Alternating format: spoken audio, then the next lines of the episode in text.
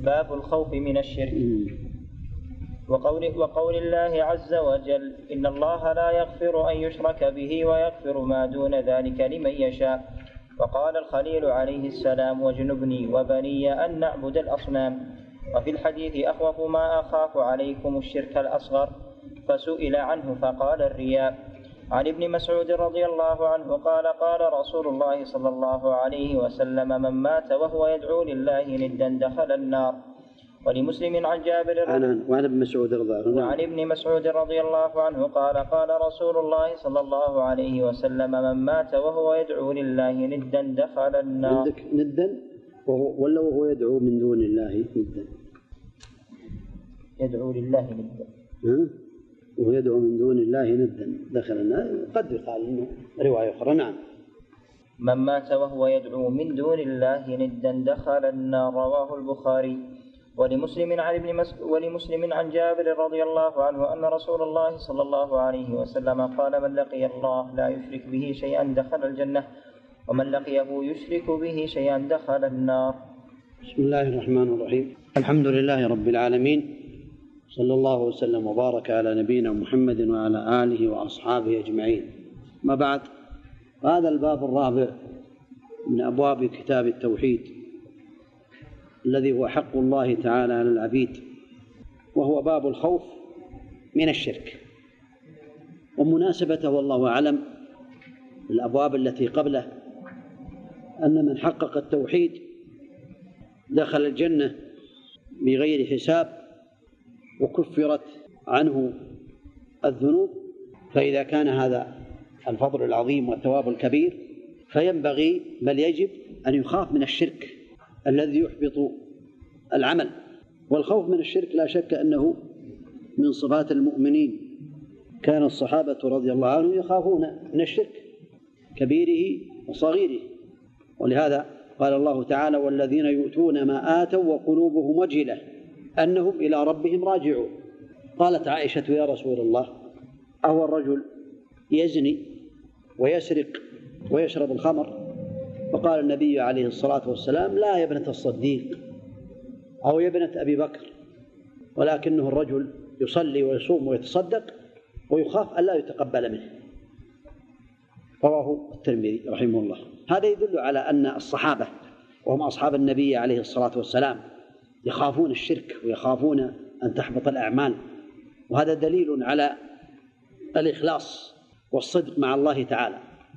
فالمؤمن دائما يخاف أن يحبط عمله، لا يسيء الظن بالله تعالى بل يحسن الظن بالله، وأن الله لا يظلم مثقال ذرة وإن تك حسنة يضاعفها ويؤتي من لدنه أجرا عظيما. لكنه يخاف، يتهم نفسه، قد لا يقوم بالواجب كما يحبه الله تعالى ويرضاه. ولهذا كان الصحابة يخافون. هذا عمر كما يذكر عنه يأتي إلى حذيفة ويقول أنشدك بالله أسمعت النبي عليه الصلاة والسلام أعدني منهم، أي عدني من المنافقين؟ قال لا ولا أزكي أحدا بعدك. هذا يدل على أنه يخاف من النفاق عمر بن الخطاب. في البخاري عن الحسن البصري رحمه الله تعالى أن الحسن قال ما خافه إلا مؤمن وما أمنه إلا منافق. النفاق لا يخافه إلا المؤمن، والمنافق لا يخاف النفاق، يرى بأنه مخلصا وأنه يعني أعماله مستقيمة على طاعة الله، ولهذا لا يخاف. عبد الله بن أبي مليكة قال أدركت ثلاثين من أصحاب النبي صلى الله عليه وسلم ما منهم من أحد إلا يخاف النفاق على نفسه، وما منهم من أحد يقول إن إيمانه كإيمان جبريل وميكائيل، أو كما قال رحمه الله تعالى. فلا شك أن من علامات الإخلاص لله تعالى الخوف من الشرك، لأن الشرك في الحقيقة هو أعظم الموبقات، هو يعني الطامة العظيمة التي تحبط الأعمال والعياذ بالله. قوله عز وجل إن الله لا يغفر أن يشرك به ويغفر ما دون ذلك لمن يشاء. هذا هذه الآية تدل على أن من أشرك بالله تعالى فالله تعالى لا يغفر له والعياذ بالله، وأن من وقع فيما دون الشرك فهو تحت المشيئة، إن شاء الله تعالى غفر له وإن شاء عذبه في النار ثم أخرجه منها، فنهايته إلى الجنة ما دام أنه دون الشرك. ومن أهل العلم من قال بأن هذه الآية تشمل الشرك الأصغر والأكبر والعياذ بالله، نسأل الله العافية. فقالوا بأن من أشرك بالله شركا أكبر أو أصغر فهو لا يغفر له، بل لا بد من عذابه، فإن كان أكبر فهذا خالد مخلدا في النار، وإن كان أصغر فلا بد من العذاب والعياذ بالله، ثم يخرج إلى الجنة، وليس كالكبائر. اختار ذلك شيخ الإسلام ابن تيمية رحمه الله تعالى، ولكن قال الشيخ العلامة محمد بن عثيمين رحمه الله بأنه اختلف كلام شيخ الإسلام ابن تيمية، مرة قال بأنه لا يغفر له، مرة جعله يعني تحت المشيئة، إن شاء الله غفر له وإن شاء يعني عذبه. ولا شك أن هذا خطر عظيم، نسأل الله العافية. الآية الآيات والأحاديث في مثل هذا يعني تخوف الإنسان أن يكون الشرك الأصغر كالأكبر لا يغفر، لكنه لا يغفر بمعنى أنه لا بد من العذاب، وليس معنى ذلك أنه يخلد في النار كصاحب الشرك الأكبر، نسأل الله العفو والعافية. ولهذا قال الخليل عليه السلام إبراهيم: واجنبني وبني أن نعبد الأصنام. هذا إبراهيم أبو الأنبياء سيد المخلصين بعد النبي عليه الصلاة والسلام، سيد المخلصين إمام المتقين، ومحمد بن عبد الله عليه الصلاة والسلام لا شك في ذلك بعده إبراهيم.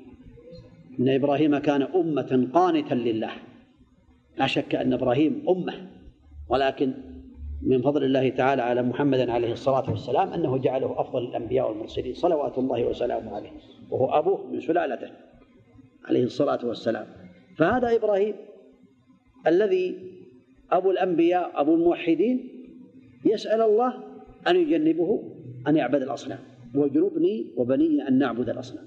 ولم يقل ولا تجعلني أعبد الأصنام، قال واجنبني، يعني اجعلني في جانب بعيدا عن الأصنام وعبادة الأصنام. هذا يدل على أن إبراهيم عليه الصلاة والسلام خاف الشرك على نفسه وعلى أولاده، سبحان الله.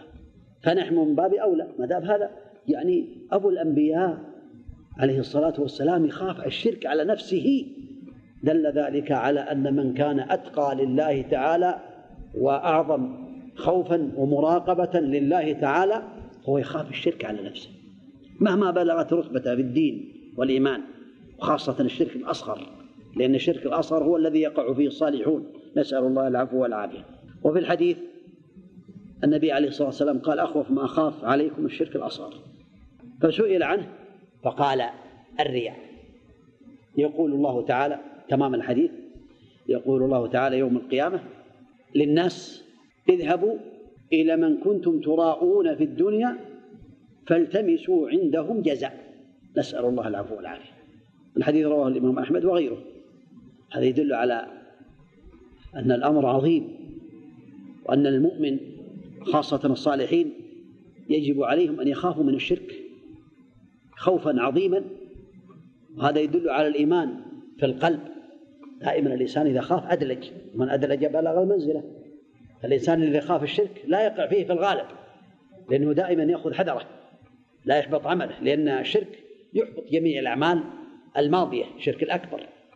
فرق بين الشرك الأكبر والأصغر كما ذكر العلماء أن الشرك الأكبر يحبط جميع الأعمال الماضية والعياذ بالله، ويخرج من الإسلام، يكون كافرا، ويخلد في النار صاحبه، نسأل الله العافية. ويكون حلال الدم والمال. الأمر الخامس يوجب عداوة المؤمنين له. أما الشرك الأصغر فهو لا يخرج من الإسلام ولا يحبط جميع الأعمال، وإنما يحبط العمل الذي قارنه، العمل الذي قارنه في صلاة، في قراءة، في عمل قارنه الرياء والعياذ بالله، فهذا العمل يكون باطلا. أما أعماله الماضية وأعماله المستقبلة فلا تبطل الرياء، سليمة من الرياء. هذا خطر عظيم، خطر عظيم. والرياء والعياذ بالله قد يكون محضا، ما يعمل الإنسان إلا رياء محضا، يصلي, يصلي أمام الناس ولا يصلي في الخفية، يعبد الله أمام الناس ولا يعبد الله في الخفية، هذا رياء. إن المنافقين يخادعون الله وهو خادعهم وإذا قاموا إلى الصلاة قاموا كسالى يراؤون الناس ولا يذكرون الله إلا قليلا. هذا نفاق المنافقين المخرج عن الإسلام والعياذ بالله. نوع آخر ويعبد الله تعالى ويحافظ على العبادات. ولكن لو رأى الناس فإنه يحب أن يحمد ويزيد في العبادة، إما في الطمأنينة في الصلاة أو في التسبيح أو في الركوع أو في غير ذلك، أو يحسن قراءته حتى يقال هذا هذا إنسان يعني قارئ أو هذا إنسان تقي لله تعالى. هذا هو الرياء الذي يقارن العبادة والعياذ بالله، هذا العمل باطل. لكن ذكر العلماء أن الإنسان إذا إذا كان الرياء من أصل العمل إلى نهاية العمل فهذا يكون العمل باطلا، نسأل الله العافية. إنسان كبر تكبيرة الإحرام يصلي وهو نيته الرياء، ما نيته لوجه الله الكريم، هذا من أولها إلى آخرها، هذا يكون العمل باطل، نسأل الله العفو والعافية. إنسان أصل عمله عمله لله، مثال الصلاة، كبر تكبيرة الإحرام بدأ في صلاته وهو يريد وجه الله تعالى، فدخل بعض الناس دخل بعض الناس فحسن صلاته، زاد في التسبيح والتهليل ويعني غير ذلك من الأمور التي يعني تحسن الصلاة. هذا إن استمر معه إلى نهاية صلاته فصلاته باطلة، وإن دفع هذا الطارئ واستعاذ بالله من الشيطان فصلاته صحيحة. وهكذا الأعمال الأخرى. قالوا بأن قد يكون العمل أوله ينفصل عن آخره، فإذا تصدق فقيران عند الباب مثلا فأخرج خمسينا إخلاصا لله تعالى وأعطاها الفقير، هذه خالصة لله تعالى، ثم أراد أن يخرج الخمسين الأخرى فرأى إنسانا ينظر إليه فرأى في ذلك يعني يريد أن يحمد مع هذه الصدقة، فالخمسين الثانية باطلة لأنها ليست الأول صدقة متعلقا بآخرها. الخلاصة أن الرياء الشرك الأصغر، نسأل الله يعافينا وإياكم، هو في الحقيقة خافه النبي عليه الصلاة والسلام على من؟ خافه على من؟ على أبي بكر بن عمر أبي بكر بن عمر والصحابة، على المهاجرين والأنصار، إن أخوف ما أخاف عليكم الشرك الأصغر، ما قال الأكبر. فما دام أن النبي عليه الصلاة والسلام خافه عليه الصلاة والسلام على أصحابه من المهاجرين والأنصار، فنحن من باب أولى أن نخاف على أنفسنا من الرياء والعياذ بالله. لا شك أن الإنسان عليه أن يسأل الله العافية، يسأل الله التوفيق، يسأل الله الإخلاص والصدق والعمل، ودائما يخاف ويدعو بدعاء النبي عليه الصلاة والسلام الذي بينه: اللهم إني أعوذ بك أن أشرك بك شيئا وأنا أعلم، وأستغفرك من ما لا أعلم، اللهم إني أعوذ بك أن أشرك بك شيئا أعلمه واستغفرك لما لا أعلمه. يكثر من هذا الدعاء دائما لعل الله أن ينجيه من هذا من هذا من هذه المصيبة العظيمة ومن هذا البلاء، نسأل الله العفو والعافية. فمن لم ينتبه وقع، من لم يخف وقع في هذه في هذا المبطل للأعمال، نسأل الله العفو والعافية. وحديث مسعود رضي الله عنه أن رسول الله صلى الله عليه وسلم قال: من مات وهو يدعو من دون الله ندا دخل النار. الند هو النظير والمشابه والمماثل، جعل لله ندا نظيرا ومشابها ومماثلا، فمن مات وهو يدعوه من دون الله فهو في الحقيقة يكون من أهل النار والعياذ بالله. وحديث جابر الذي بعد أن النبي صلى الله عليه وسلم قال أن النبي عليه الصلاة والسلام قال: من لقي الله لا يشرك به شيئا دخل الجنة، ومن لقيه يشرك به شيئا دخل النار. هذا يدل على أن من لقي الله لا يشرك به شيئا فإنه يدخل الجنة، ومن لقي الله وهو يشرك به شيئا دخل النار والعياذ بالله. وهذا يخشى أن يدخل به الشرك الأصغر والعياذ بالله، على قول شيخ الإسلام ابن تيمية الآخر، أنه قد يعني يكون الحديث عاما، وأن من حصل له الشرك الأصغر فإنه لا يكون تحت المشيئة، لا بد أن يدخل النار ثم يخرج منها، وقد يكون خاصا بالشرك الأكبر، نسأل الله العفو والعافية من الشرك الأكبر والأصغر. والأصنام كما ذكر الله تعالى: وجنوب من هذا الأصنام. الصنم ما جعل على صورة إنسان أو حيوان، هذا هو الصنم أو غيره. وأما الوثن فهو ما عبد من دون الله، فالوثن يكون عاما يشمل الصنم ويشمل غيره، فإذا كان هناك قبر من القبور يدعى من دون الله أو وليا من الأولياء يدعى من دون الله، هل يقال صنما ولا يقال وثنا؟ وثن. ولهذا قال النبي عليه الصلاة والسلام: اللهم لا تجعل قبري وثنا يعبد، ولا قال ولم يقل صنما. فالخلاصة والله أعلم أن الصنم ما جعل على صورة إنسان أو غيره يعبد من دون الله تعالى، وأما الوثن فهو يشمل الصنم ويشمل ما عبد من دون الله عز وجل. أسأل الله لي ولكم التوفيق والتسديد والعلم النافع والعمل الصالح والسلامة، نعوذ بالله من الرياء ونعوذ بالله من الشرك كبيره وصغيره، نسأل الله العفو والعافية، ونعوذ بالله أن نشرك بها شيئا نعلمه ونستغفره لما لا نعلمه. وسم اقرأ تعليق الشيخ ابن باز رحمه الله. بسم الله الرحمن الرحيم، والصلاة والسلام على أشرف الأنبياء والمرسلين نبينا محمد عليه وعلى آله أفضل الصلاة وتم التسليم. أما بعد، قال شيخ قال شيخ الإسلام ابن باز رحمه الله تعالى في الباب الثالث: الخوف من الشرك. والظاهر والله أعلم من كلمة هذه شيخ الإسلام أنه شيخ الإسلام في عصره وإمام أهل السنة رحمة الله عليه وغفر له رحمة الله عليه، لكن اشتهر شيخ الإسلام شيخ الإسلام ابن تيمية رحمه الله. أما لو قلت شيخ الإسلام ابن باز فأنت مصيب، شيخ الإسلام في عصره رحمة الله عليه. نعم، أحسن الله عليك. نعم. قال في الباب الرابع: الخوف من الشرك، أي باب وجوب الخوف من الشرك، فيجب على المؤمن أن يخاف من أشرك من الشرك والمعاصي، يبتعد عنها وخاصة الشرك، ولا يأمن من ذلك على نفسه. والشرك هو تشريك غير الله في العبادة أيا كانت، ولذلك سمي شركا. والعبادة حق لله وحده، وأعظم من ذلك صرف العبادة كلها كلها لغير الله عز وجل. وقوله تعالى: إن الله لا يغفر أن يشرك به ويغفر ما دون ذلك لمن يشاء، فيه بيان عظم الشرك وخطورته، لأن الإنسان إذا مات عليه لم يغفر, لم يغفر له، بل هو خالد مخلد في النار، بخلاف سائر المعاصي فهي تحت مشيئة المشيئة، إن شاء عذبه بقدرها ودخل الجنة، وإن شاء غفرها له. أما الشرك فقد قال تعالى: إنه من يشرك بالله فقد حرم الله عليه الجنة. وقول الخليل عليه السلام: واجنبني وبني أن نعبد الأصنام، هذا فيه خطورة الشرك، لأن سيد الأنبياء بعد نبينا كان يخاف من الشرك، فوجب التأسي بهم وأن نكون أولى بالخوف منهم. وقوله: الأصنام، هو ما نحت على صورة كصورة إنسان أو حيوان.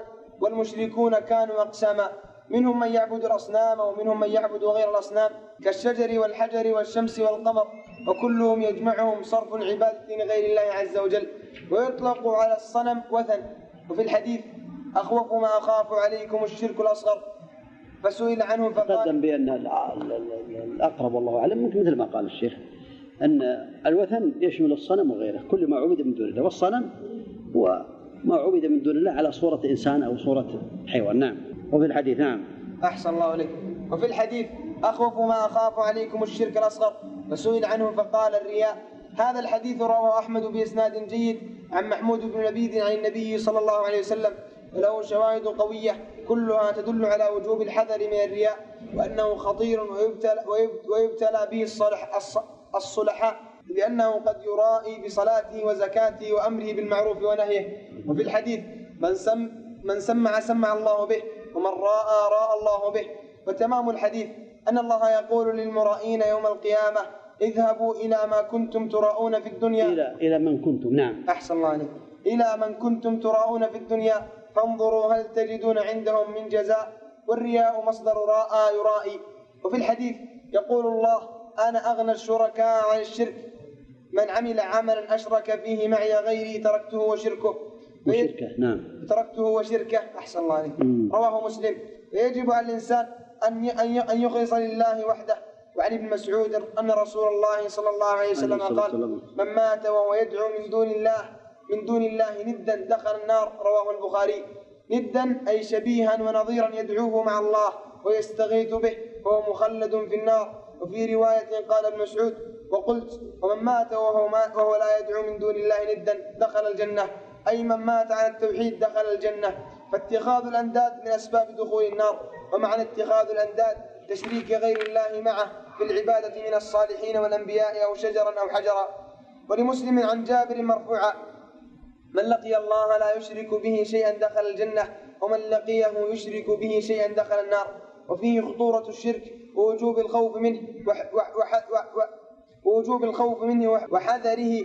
والحديث فيه موجبتان: الأولى أن الأولى أن من لقي الله لا يشرك به دخل الجنة، والثانية أنه من لقيه وهو مشرك دخل النار.